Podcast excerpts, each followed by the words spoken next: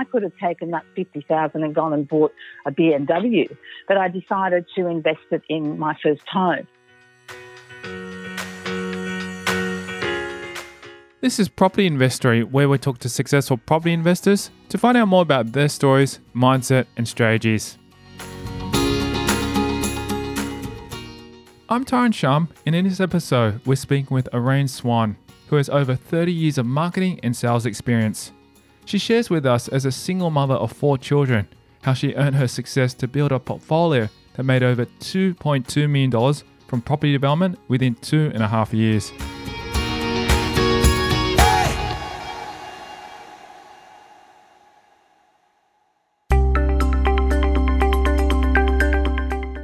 We find out what Orane Swan does in her day to day activities as a property investor, where she proves she can really do it all.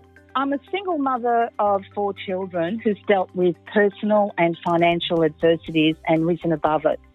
I'm the managing director of Bos Developments, Moorooka Mall, which is uh, 16 retail shops, and Orane Property and Lifestyles Proprietary Limited.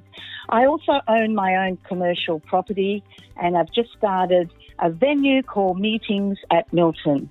She delves into what a typical day in her life looks like. The last few weeks I've been under the doona, so is everybody else. But normally I look after my properties myself.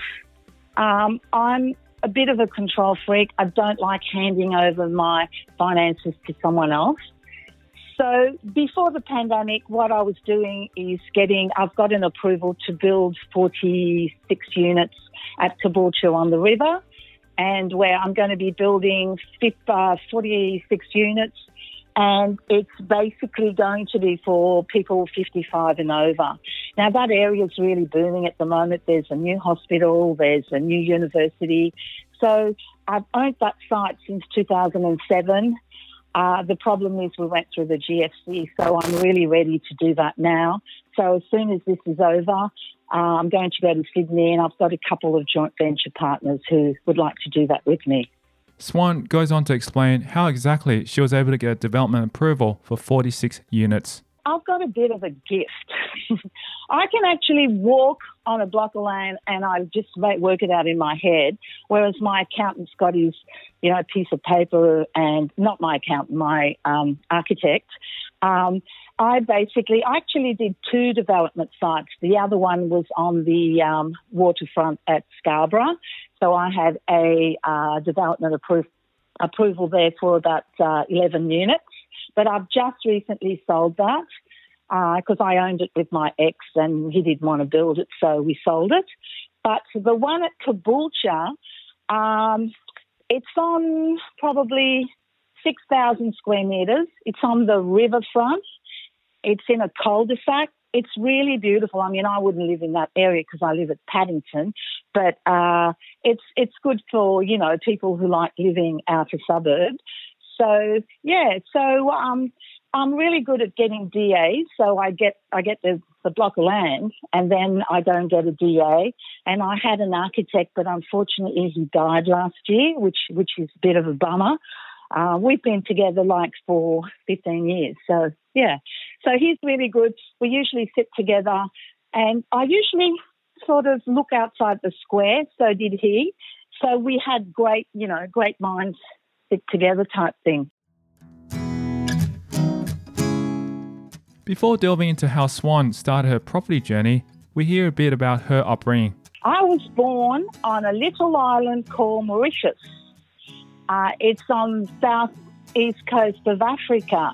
And actually, it's a really a good story. My grandparents were shipwrecked on the island. And um, so um, uh, they were Irish, and so I'm sort of half Irish and half Mauritian.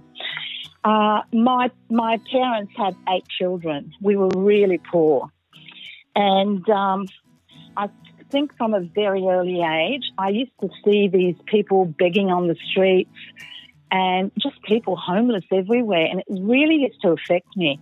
And from a very early age, I had this subconscious thing in my head that one day I'm going to be rich. And it didn't start when I was 30 or 40 or 20. It started when I was probably about eight years old. And uh, my father, who had uh, eight children, he was a bit of an entrepreneur. So he had to feed all of us. So what he used to do is buy blocks of land, and mind you, this is Mauritius, right? You didn't make much money, a few pennies. He used to buy a block of land, he'd subdivide it, and um, he would sell the back or the front, and then we used to move a lot.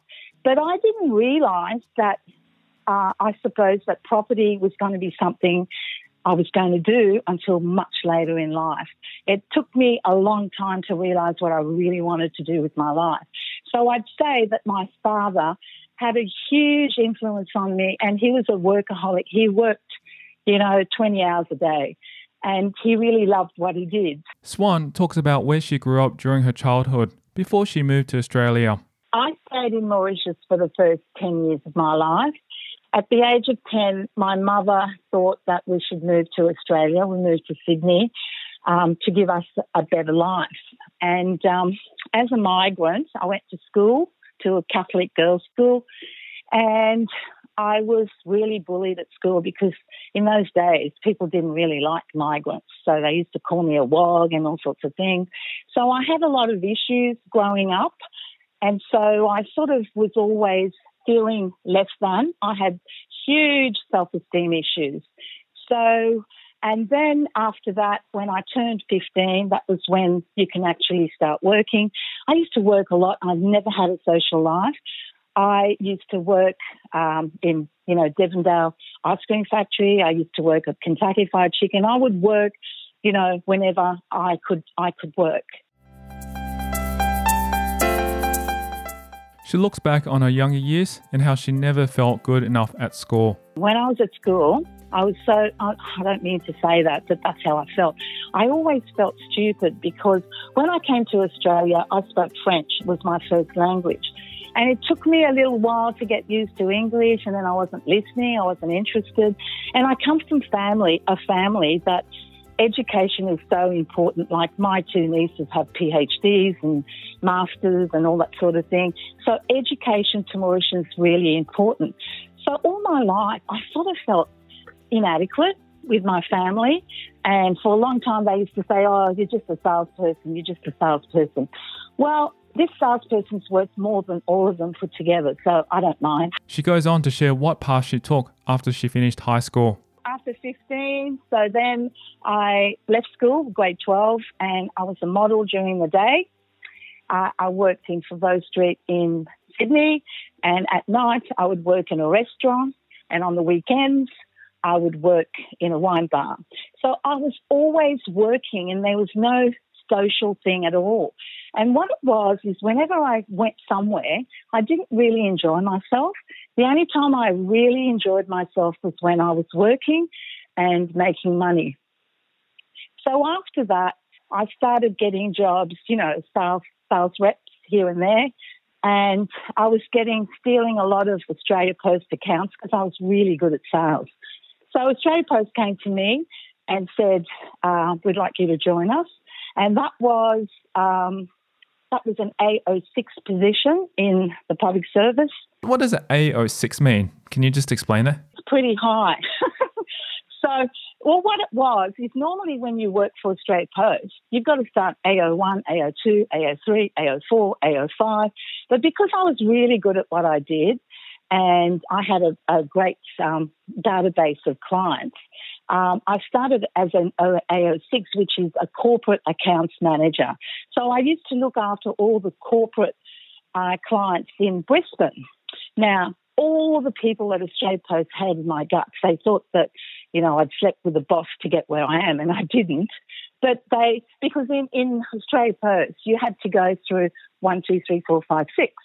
So yeah, and and that job was really good for me because it gave me I had a really good salary, a company car, and it actually helped me buy my first home.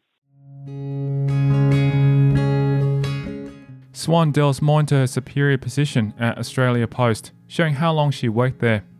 I was there for three years, and basically, what happened, I hated that job. I hated it. I hated it so much. It was really hard to drag myself out of bed every day. And um, so one day, I woke up this is after I built my first home. I woke up one day and I said, right, I'm not going to work anymore. I gave up my work and I stopped working. And that was the best decision I made because ever since then I've been self employed. And it was really hard because I had four kids and um, I was a single mum with four kids. And so what I basically did is I went on the single mother's pension for about six months because I was really exhausted from looking after these kids and working full time. And you know, when you've got kids, you've got to drive them around to sports, etc. So basically, so I gave up my job, and that's when my life began. Having four kids is not easy. How old are they? Were they when you when you left your job? They were young because my husband left me with four kids and I tell you, at the time that he left me, oh my God, I was so depressed. I couldn't get out of bed. Um, it was a really, really daunting experience because what happens, you're used to having a husband who works and blah, blah, blah and the kids were really affected. And then I've got four kids I've got to provide for, and they were always like, Mummy, Mummy, Mummy, Mummy. And I really wanted to get ahead in life because I've got an A type personality. So it was really hard, and that's what makes my story a little bit better because it's really hard to find a single mum with four kids who really suffered from depression. Like I have suffered from depression all my life. It's something that I think it's probably in my family.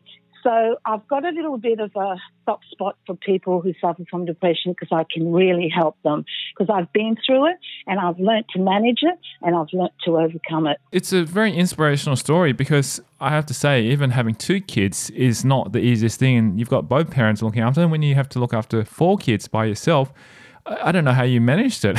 You know how uh, how I managed it. I keep saying that my daughter has one little baby, two years old, and I was thinking I can't handle this. I can't do it. I think what I do, I do things in my subconscious, right? So when I do something, even when I buy a property, I don't I don't sort of look at the property and go home and think, should I buy this? Should I buy that? I look at it and my I go by my gut feeling, and my gut feeling says yes, buy it. And there's only been a couple of properties that haven't gone up in value, but most of my properties have done really well. Some of them have gone up four times what I paid for it. So it's it's I I think I used to just get up and do it. You know, I had to do it. I had to, you know, look after them. And also I was really driven. My husband came to me and said, Give me six months, I'll take the kids away from you. And I thought, right, stick my fingers up at him and said, okay, we'll see. So basically, I was driven by the fact that I had four kids, I had to look after them, and also, you know, to prove to people that I could keep these kids because it was really hard, you know, I've got to tell you. And the good thing about it, one of my sons is, a, is an entrepreneur. He's actually in Singapore and he's doing really, really well. He's a CEO of Sustenir and he's been interviewed by quite a lot of CNBC and all that sort of thing. So I'm really proud of him because he's followed in my footsteps. He's probably he's probably uh, a little bit better than me at, at that age anyway. That's ins- inspirational to hear that your son has, has progressed so well since then. And I think there must have been some kind of, I guess, adversity that inspired him to, to push further. He saw me work all the time. So it's just, again, it's subconscious. You see your parent do certain things you do it.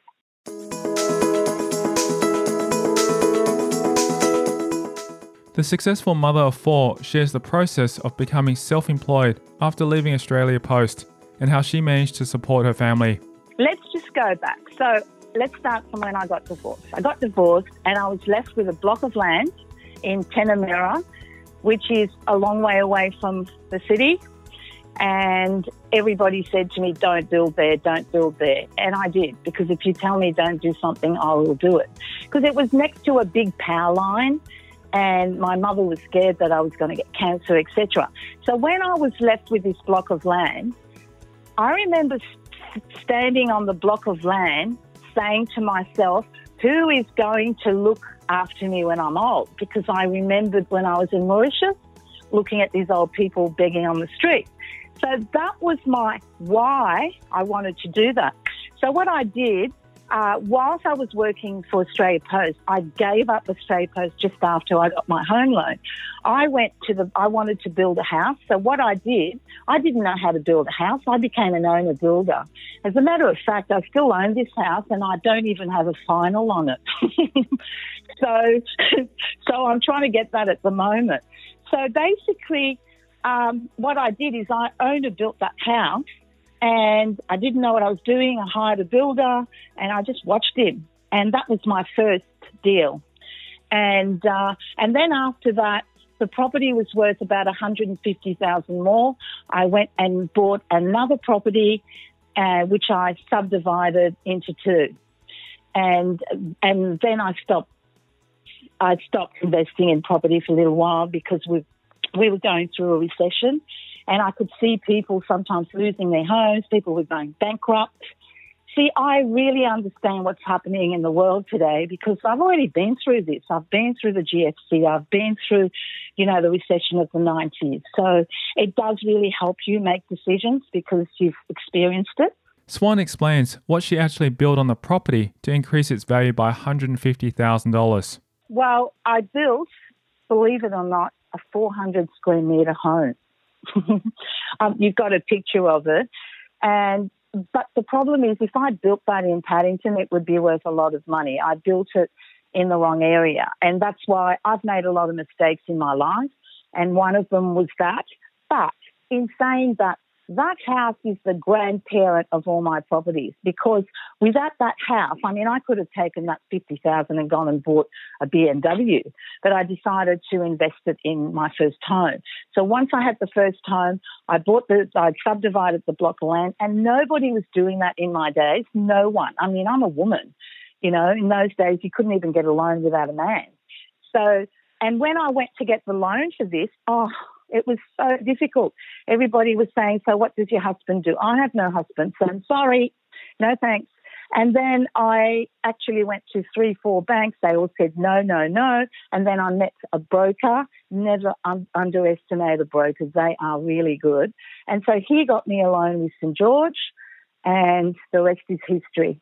So basically, from that house, I created you know, even though that house hasn't gone up, I mean, it hasn't gone up that much. It's only worth like seven fifty eight, but I'm getting seven hundred and ten dollars um, rental from it.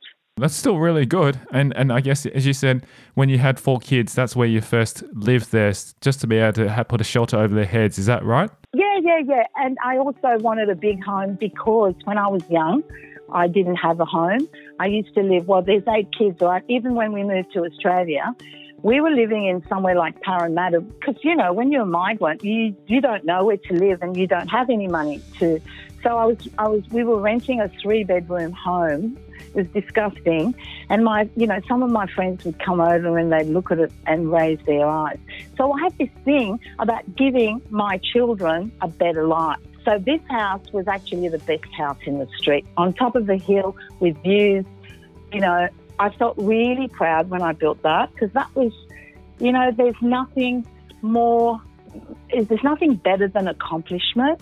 And I felt it really boosted my self esteem because even though I was really good at property and I was really good at business, when it came to my personal life, I was absolutely a basket cake, you know, a basket case. So basically, you know, you're good at some things and you're not good. But over the years, I've learnt to become my mind's master and not its slave. And that's because I've worked a lot on my brain, you know, just done a lot of personal development. How many uh, properties do you think you've purchased in, I guess, your, your lifetime? Five, six, seven, eight, nine, 10, 12, 13, 14, 15, 16. What kind of properties were they? One thing I hate. I used to buy, I used to buy a house for so much, and then I would sell it to someone else and, and, and then sort of settle on the same day and make 60, 70,000. That was one. I bought a development. I bought a townhouse in Baulkham Hills in Sydney. One of the developers, developers came to me and said, look, do you want to buy this? You don't have to put any deposit down. By the time I bought it and it settled, it had gone up in value and I didn't put any money down. It was just like I was really making a lot of money at the time. And so, uh, and then what else did I do? I I bought when when we moved to Brisbane. We I I'll tell you this story. I could have bought a place in Paddington, right, uh, in in Brisbane, and the house was really old and dilapidated. And I was really in those days I was a different person. Um, I was scared that there were ghosts in the house, so I did I didn't I didn't want to buy the house. And so I went and bought a four bedroom brick home. See, these are all the things I, you know, the mistakes I made. But, you know, we wanted, you know, kids in the street and all that sort of thing. So I bought a house at Springwood, four bedroom with a pool, blah, blah, blah. But then the house at, at Paddington would have gone up so much compared to the house at Springwood. So basically, but I need to tell you something. The breakthrough for me started. So after I built my home and subdivided my block of land, I wanted to learn everything I could about finance and property. So I got my real estate license. I never really sold real estate. I just wanted to have my license. So it gives me more choices. And I became a finance broker. So my breakthrough in life happened when I left uh, Brisbane and I moved to Sydney. I went to a ball in Sydney and I was sitting next to this guy. He was trying to give me eye contact. I didn't want to talk to him. Then finally he got eye contact and he said, So what do you do? And I said, I'm a finance broker. He said, Oh, funny that my company is looking for a finance broker. So the next day I went to Myers. I bought a nice suit and I took it back after the appointment. and um, basically, I went to this appointment, um, and like I'm very good at selling myself. The best thing you can do in life is learn to sell yourself because at the end of the day, someone buys you. They don't buy Ray White. They don't buy. So basically, they said, "What is it going to take for you to leave Brisbane and come and work for us as general manager?" And I just jokingly, right? I didn't think it would happen. I said, I want a brand new BMW convertible. The next day, I get a fax. I've got photos of this. The next day, I get a fax saying, yes, you've got, it was a really nice green colour. And they said, when can you start? So I did something bad. I went home back to Brisbane and I said, come on, kids, we're leaving. We're going to Sydney. And as I said, I always make decisions in my subconscious mind. I don't sit there and think about it because if I thought about the fact that, you know, um, what you know, my kids won't go to school and lose their friends, I wouldn't have done it. But going to Sydney, I worked with you know, Mark McGaw, Kieran O'Connor. I, look at the five people in your life. That's your future. I lived in Rose Bay. I drove a BMW. I had really, you know, CEOs of companies, I was associating with a lot of people. And what that did to me, I saw Kieran turn a bread factory into units, which I bought one of them and then he went broke. And so basically going there and meeting him, he inspired me without even knowing, he inspired me to think, right, I'm going to go back to Brisbane because my kids wanted to go home and I'm going to start investing. I said, I'm going to go for broke. If you can say to your psyche and your soul, go for broke, I want to die of exhaustion. I don't want to die of wear and tear. How much can I do? How much can I become? And that's what I said to myself. I was really, I used to be really into motivational. And I'd play, you know, that song, Simply the Best? I'd play that every morning, just that little bit. And it would really, you know, give me a buzz. So when I came back, I, that's when I actually, I was in the Property Investor magazine. I actually made 2.2 million in about two and a half years. So I made a lot of money when I came back from Sydney, and that was because if you associate with negative people who go, "Oh no, I don't want to do that. Don't do that. You'll get you go broke." You need to be. It's really important who you associate with. She delves into a worst property investing moment where she learnt valuable life lessons. I think the lowest of the low was the first one I did because A, I didn't know what I was doing. I just thought, oh, I buy a block of land, I'm going to subdivide this. So I hired a builder and I didn't know, unbeknownst to me, he'd lost his license.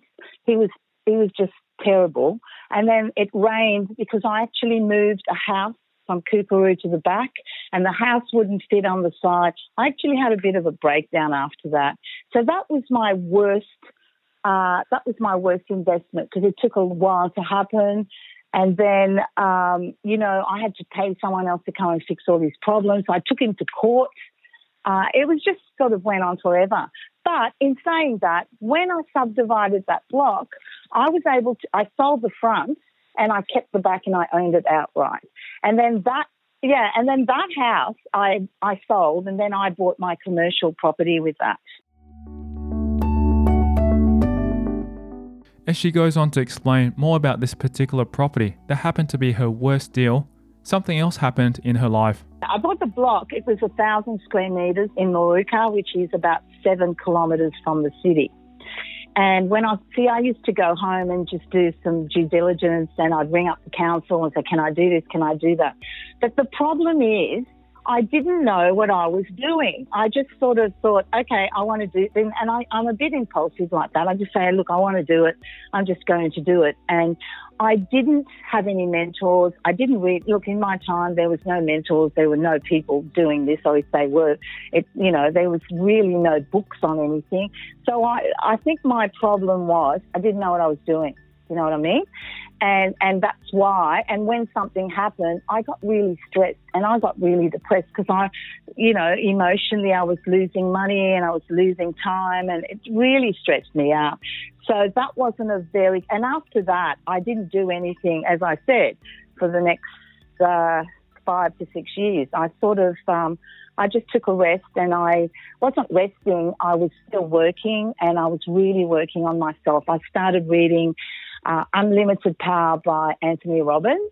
And that really, that book really motivated me because I'd just read that and I would just do what, what he said. And, you know, I think when you invest in property, it's really important that you are confident in what you're doing. And I wasn't confident with that. So, you know, I changed everything. And then that's why when I came back, I was confident.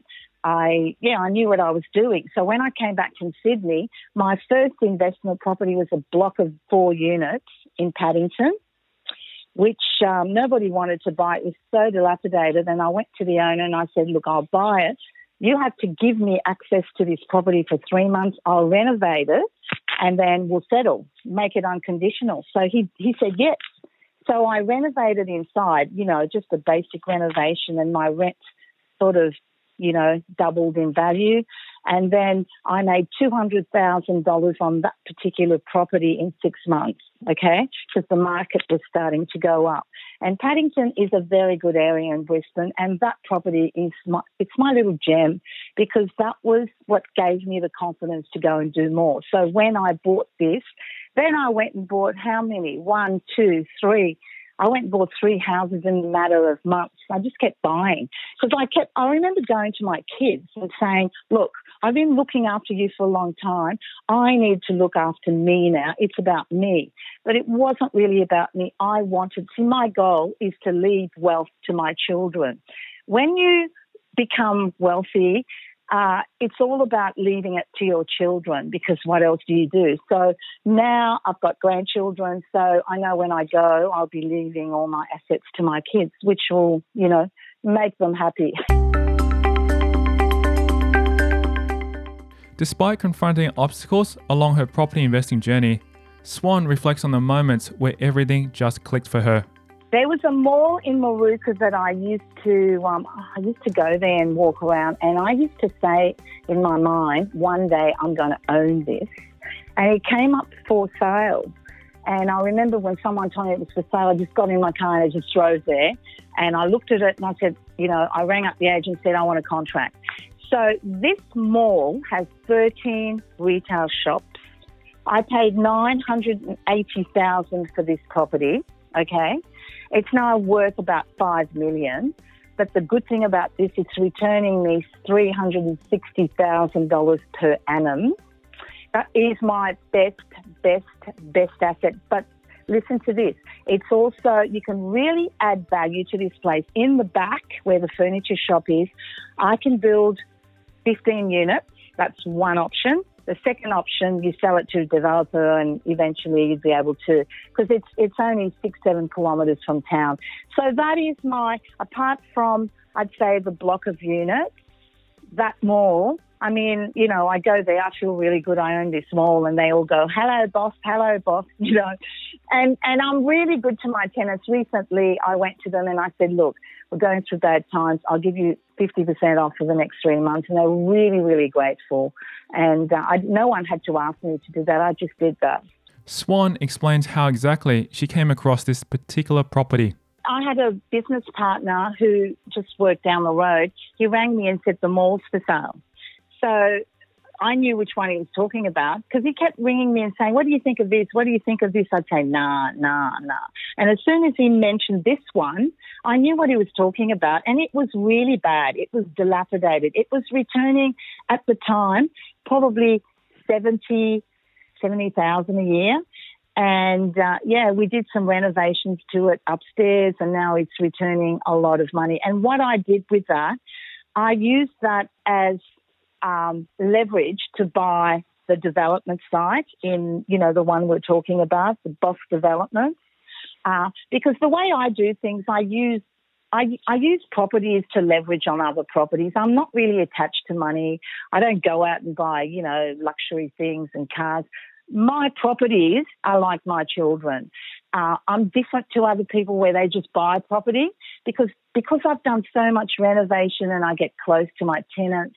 I don't want to sell anyone, I, uh, any any of them. I used to buy and flip before, but now I buy and hold. I am not going to sell anything, and and it's been a little bit tough at times with different. You know, I went through the flood in 2011 and my commercial property in Milton, uh, which is only like two kilometres from the city, it was totally underwater. I wasn't insured. I wasn't insured, and I had to pay 140,000 to get it back. And now I've turned that property, which is a, like I like having my everything. So that was my commercial property where I work from. And um, yeah, so I've turned it into meetings at Milton, which is my own events venue. Uh, I've got my own property, my own office, my own events. I can have my own training without having to go around looking for somewhere to rent, and it's available for rent. As a successful investor, Swan tells us how she got into larger scale, unique property developments. With the Bos Development, which is the 46 unit, I'm, I'm the brain behind everything. I have a business partner, and what's happened is that when we did that in 2007, I bought it for 700,000 and about 18 months later I was offered 2.5 million. Now I should have sold it then, but I was a little bit vain in those days. I wanted this Orion sanctuary on Edward. I was going to build this building, but then we had the GFC. So I use a lot. I've got uh, on this one, I have a business partner and he pays all the outgoings and things like that. Now, I own 80% of Bos Developments, but I've just decided, you know, recently that I'll probably give him 50% because, you know, he's been paying a lot of it and we've held it for so long. So my goal, as soon as this pandemic's over, is to build these units because the site's too nice not to build because it's, you know, it's on the river. And also, I've already spoken to the council and they're really behind me at the moment to build this because mine's pretty upmarket. And so they want uh, they want upmarket buildings going up in that area, and there's a lot of people looking for rentals. It's not like in a city where it's we've got a glut at the moment. Uh, people who live out there, they're really looking for rentals because of the university and the hospitals and all that sort of thing. So, and I did buy, as I said, I bought another one, which was, um, that was a really funny day. I bought um, a block of land on the waterfront. It was 1.7 million, but it was worth 2 million in those days. And I remember going to the auction and I was bidding against everyone, and I didn't care. I just, I just wanted to bid and just win this, you know, because uh, it was such a nice block. And um, so that's the probably the gambler in me. I'm a bit of a, I suppose I gamble with, with bricks and mortar. I don't gamble on horses or anything else. Swan goes on to discuss the whole process of finding these kinds of properties and how she managed to strike particular deals. With this particular property at Caboolture, I had another business partner that I used to sell all these properties. And um, he came to me and said, Orane, I want to buy this place at Caboolture. It's a good block, blah, blah, blah. Do you want to buy it with me? And I said, yes. So I bought it with him. And then six months later, he came to me and he said, Look, I don't want to own that anymore. I want you to buy me out because he was really into too many things. He didn't focus on. He's gone broke. So I bought that his share, and hence the reason why I own eighty percent of that site. And uh, and I have a business partner who owns twenty percent of that site. So once you get see, the thing is, I don't really use my own money because I'm good at what I do people trust me and I've got a lot of knowledge because, you know, I haven't just started. I mean, there's a lot of people who read books and then they regurgitate and you, you see these 20 something people on YouTube going, oh, you know, invest in property. And I'm thinking, what do you know? I'm experienced. I walk my talk. Do you know what I mean? And I've got, you know, I'm earning 540,000 in rental income a year. So my goal in life has, has not really been to to um, buy and flip. It's been to create residual income, which gives me power because, you know, some days I don't get out of bed. Some days I don't work today because I don't have to. I, all I do once a month, at the end of the month, I just go and check whether they've paid their rent or not. And I love doing that, but most of them pay their rent. I don't have any problems. But with regards to the development side, getting a DA is not that hard. You've just got to deal with the right people, the architect, the town planner, this, that, and the other. It's just a way. And anything you do, it's just a way of doing it. And I did have a few friends, uh, William, who'd, who'd actually built a few units who helped me with that. But recently, we're talking about two months ago, I was actually talking to a finance broker about getting a joint venture partner um, to build the units uh, with me. And um, so that's probably where my next step will be because whilst other people go looking for new deals all the time, which is what I used to do, I don't really need to do that now because I've got this development site, I've got the mall that I can do something with. Um, I've got uh, that's probably the two, but but but doing those two is worth a few million dollars. Do you know what I mean? Like if you build 15 units in the back, well, that's worth there'd be a lot of profit in there and rental income. So that's my goal for the next you know next five years or so to do that, and I wanted to increase my rental income to a million dollars, right? But the problem with that is because I have been a little bit lazy and complacent, I actually went and had a bit of an accident in Mauritius a couple of years ago. So I hurt my back and my knee. So I've been a little bit less motivated to do things until three months ago, where I sort of got a few people together and say, right, I'm building the units and what do we do? And we were going to buy a lot of the material from China but that doesn't look possible now because of what's happening. So I just have to wait and see what's going to happen with the economy because I don't believe in taking big risks, like not right now because I, I, could potentially lose everything. That's true. And I think this is a, a, strategy, I guess, and a sort of defensive play just to see what's going to happen next before making any big, bold moves, which is important because this is unprecedented. We don't know, even know what's going to happen in the future as well. No one's ever been through this. I mean, I don't even know what's going to happen. All I know, some of my rental income, like I've, I've got one unit in Paddington, never had any problems renting it. It's been empty for six weeks. So I went to a few of my tenants yesterday and I said, look, if you sign another six months this, I'll give you, I'll give you a discount. So they've all signed up because I'm, I'm sort of proper preparation prevents poor performance. So I'm just sort of going ahead and just to make sure they still stay. And if they do leave, well, I'm covered by insurance. So for the next six months, I'm fine. But no one knows what's going to happen. But at the end of the day, I have been through this before the GFC in the 90s, where we went through the recession, the floods. And you know what? In life, there's always winter and, and summer and dark and light, you know? So, look, I'm quite happy that I'm not happy that this is happening. Don't get me wrong, but I, it's not affecting me. I just go through the flow, and every day I wake up and I go through the flow and I listen to the news.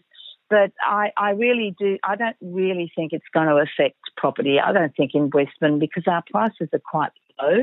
And, and with everything, they're spending two billion here, there, and everywhere. So I think we'll be okay, but it's just going to take a little while.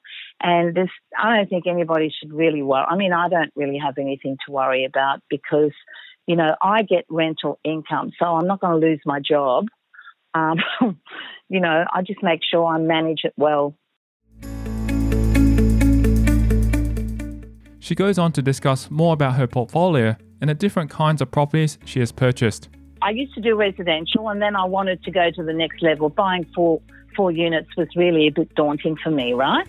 So after I bought the four units, I decided to buy my own commercial property because I want to be in control of my life. So I bought the commercial property and then I refinanced the commercial property and I bought the mall, right? And then, uh, so the mall has uh, 14 uh, retail shops commercial property, I used to rent it up and down and have two tenants. Uh, the block of units has four tenants. Now, in the back of the block of units, there's a block of land that was 900 square meters, right? So my tent, my the, the lady who lived in the back rang me and said, "Orane Swan, do you want to buy my block of my house, a block of land?" And I didn't even think about it. I didn't even do any research. I said, "Yes, I'll take it."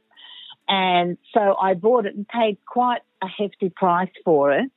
But what that did, I've just done another development which I haven't told you about in the back of Paddington.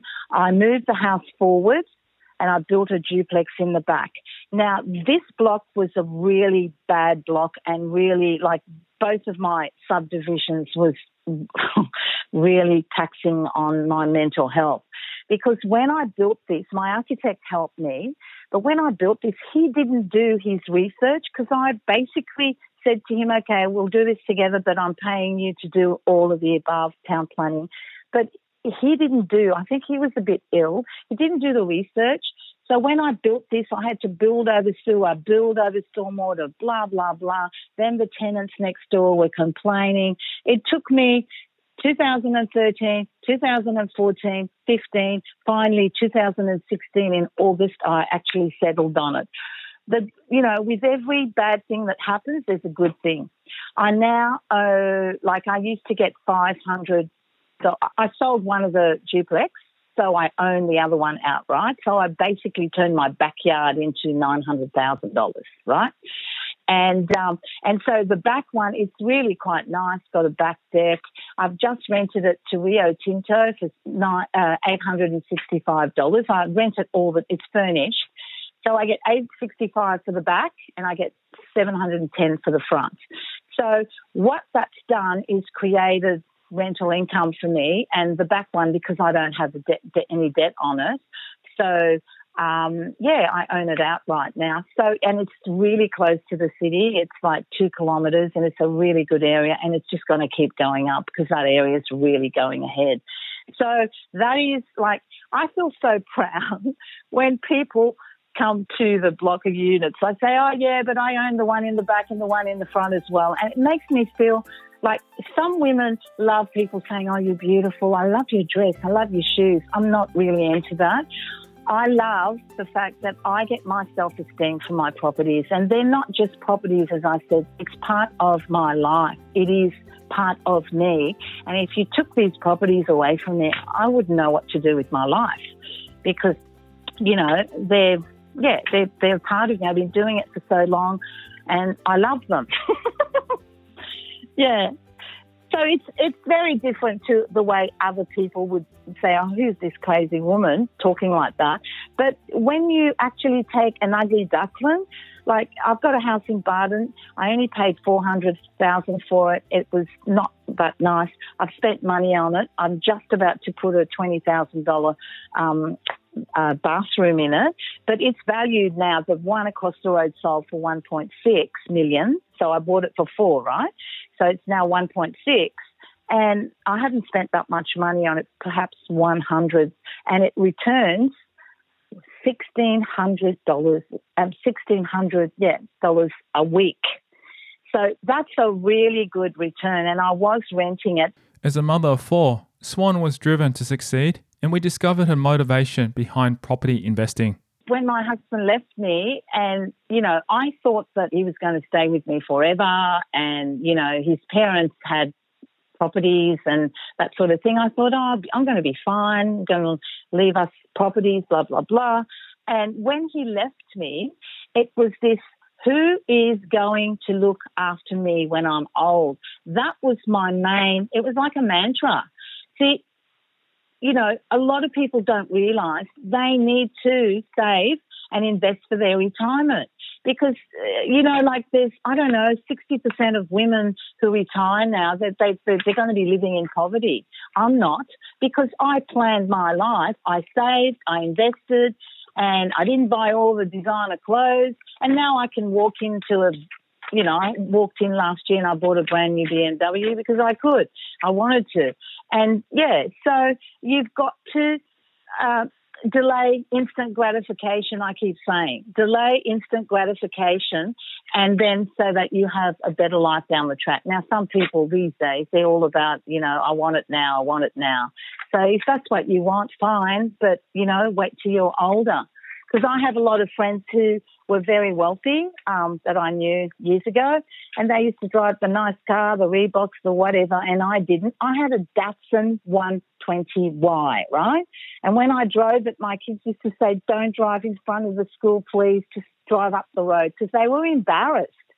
And I didn't care because I knew what I was doing. I had a goal and I'm sticking to my goal. And yeah, basically, that's what happened.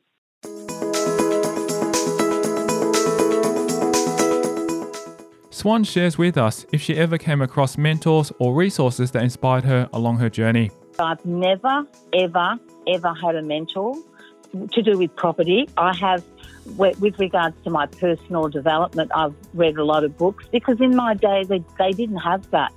And I, I'm telling you, what I had, it was you know how some people can draw and some people can play music? I really do think I inherited my dad's mind because he has that same mind. I can work things out in my head. Um, no, I didn't have any mentors at all when it came to that. The people came to me. I was the mentor.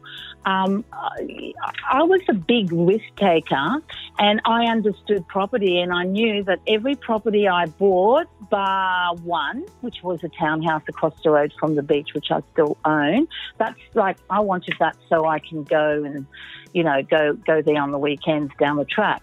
But every property I've bought, it's always been I can add value, I can add value. My ex used to say, Oh, don't buy something to add value, just buy a low set brick and you'll get really good tax deduction. And I said, No, I want to buy things that I can add value to. And all the ones that um, I, I can't add value to, I had another townhouse at Taringa, I sold that.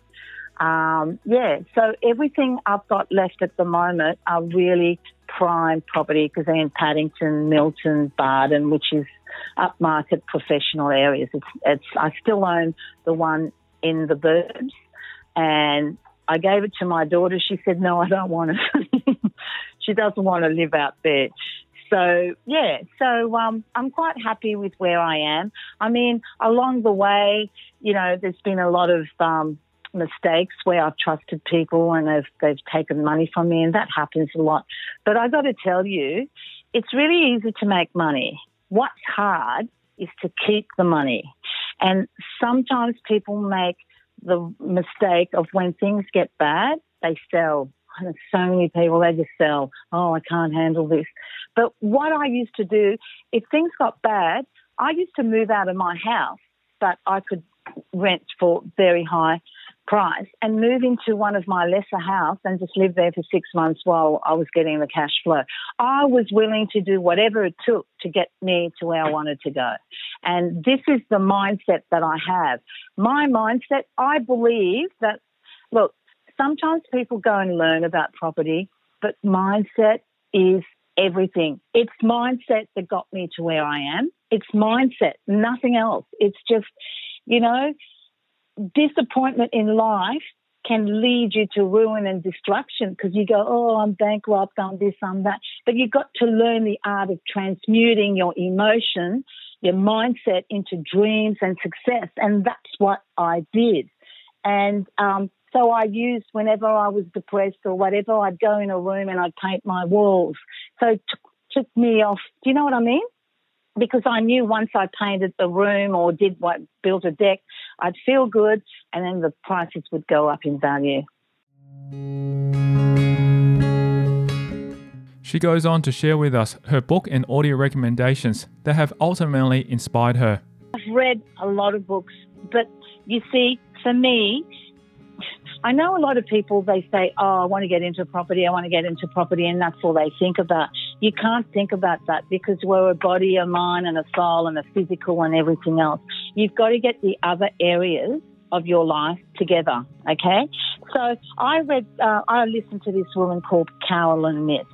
She's like a, more of a spiritual guru. And what she actually did for me, and I didn't mean to listen to her, somebody dropped off some tapes on my doorstep. I don't even know who this person is. She saw that I had issues because, you know, I've been divorced, I had four kids, I had low self esteem because, you know, blah, blah, blah.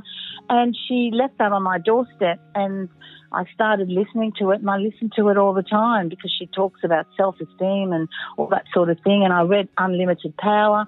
I read The Power of Your Subconscious subconscious mind. I used to listen to a lot of Wayne Dyer, and and now I just listen to whoever. But I never really read anything about how to subdivide, how to develop, how to create rental income. I've never, ever, ever in my life done anything of that because when it came to property and it came to selling or business, I was so good at it that I didn't really need nor want anyone to tell me what to do because right now I can't say my ex husband helped me, my ex boyfriend helped me, my brother, my sister. I did this alone, and that's what I wanted. I just wanted to do this, and this is all about my skills. So when I leave this world, it's like I've done something in my life instead of just sitting around and, you know, like most women do, and wait for death. The diligent investor reflects on the best advice she has ever received throughout her property journey. I used to listen to a lot was Jim Rohn. He actually inspired me a lot. There's something he said to me that I used to have on my wall, right? If you work on your job, you make a living.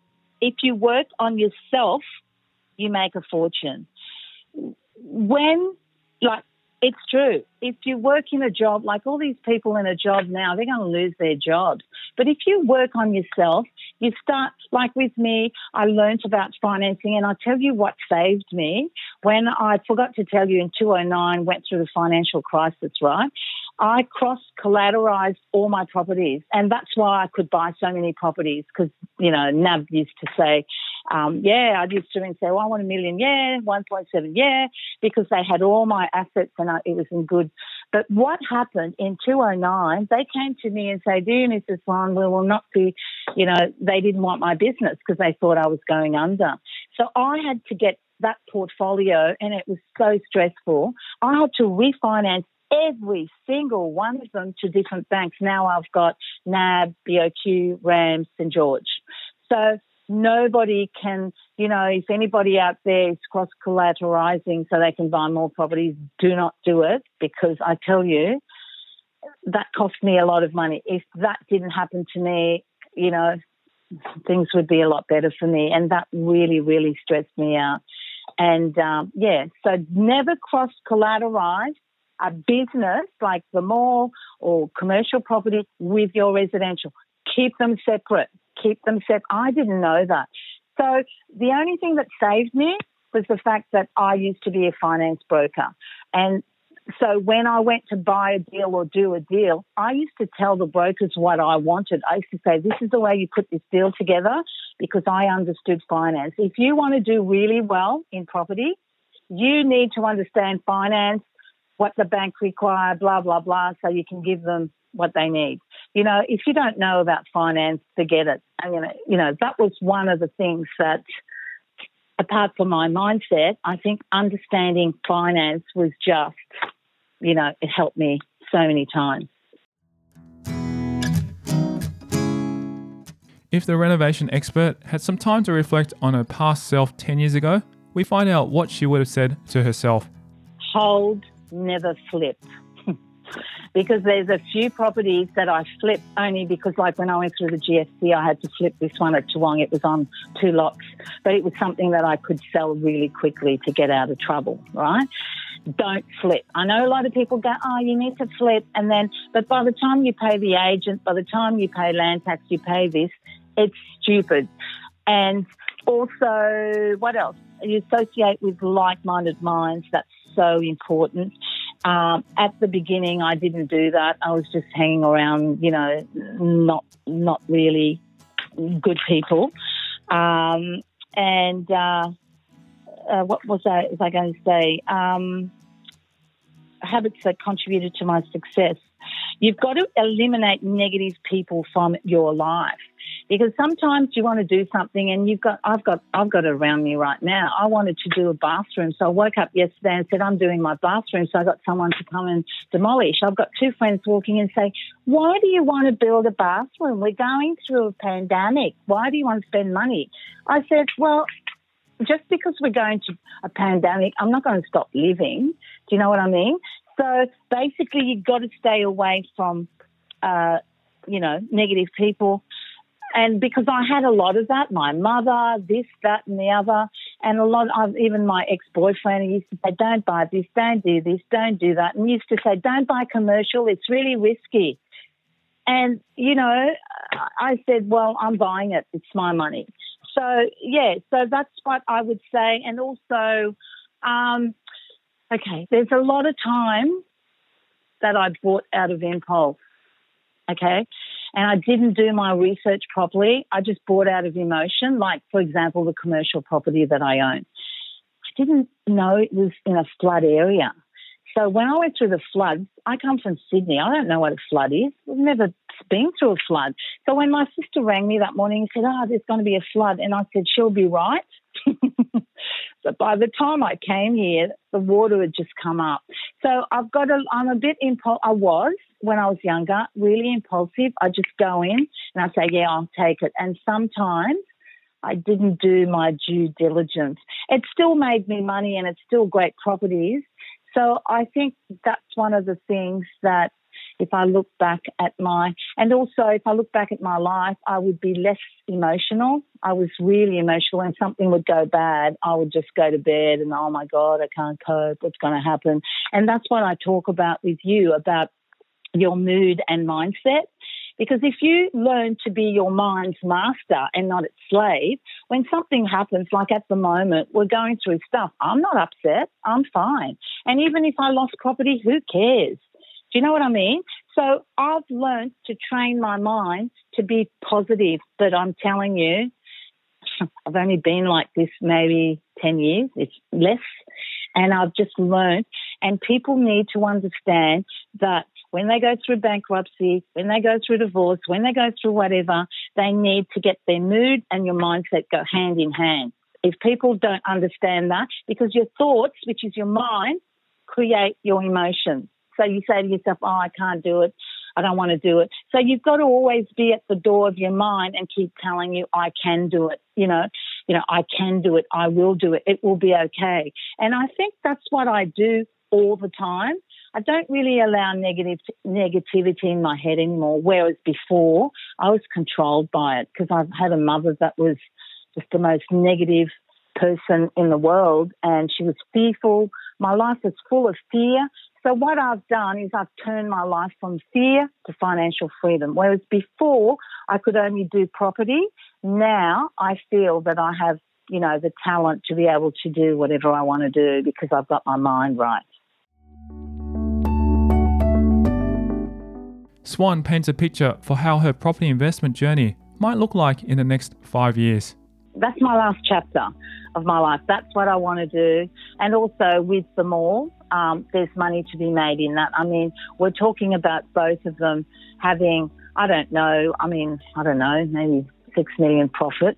Uh, so uh, I, yeah, I don't really want to go and look at properties and buy and sell. Look, to be honest, right now, I was just, I've got a personal banker. I was talking to him yesterday, and he basically said to me, people who want to buy investment property at the moment, it's going to get harder and harder and harder. So, so say a property is worth uh, a million dollars. They, they are valuing it at 800,000 and the banks they the banks used to take say 80% of your rental income right so because of, of what's happening, they're not taking 80% now. They're taking like 60%.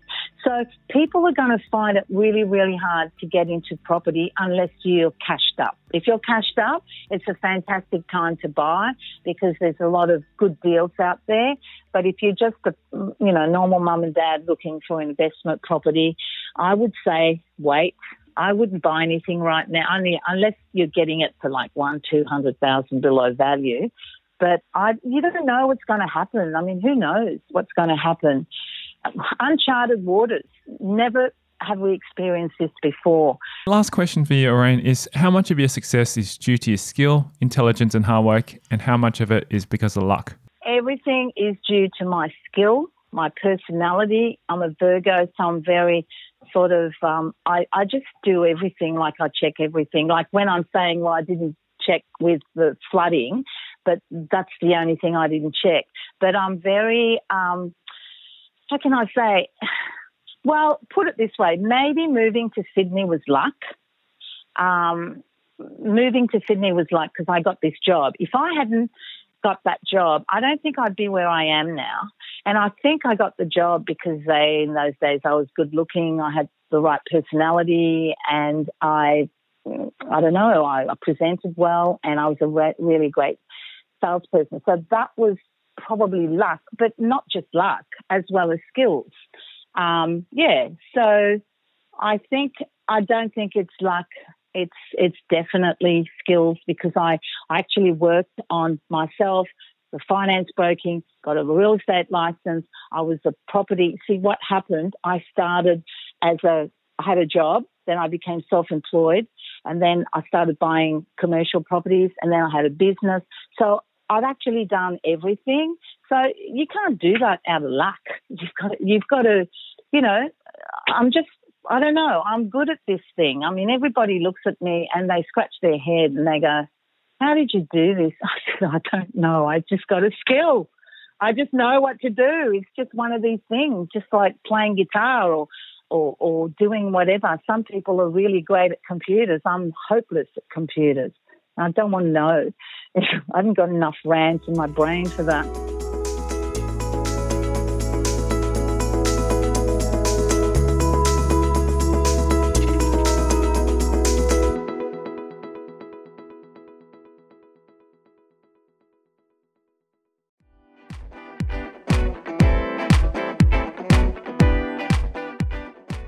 Thank you to Orane Swan, our guest on this episode of Property Investory. If you want to hear more about her journey, then visit our website at propertyinvestory.com.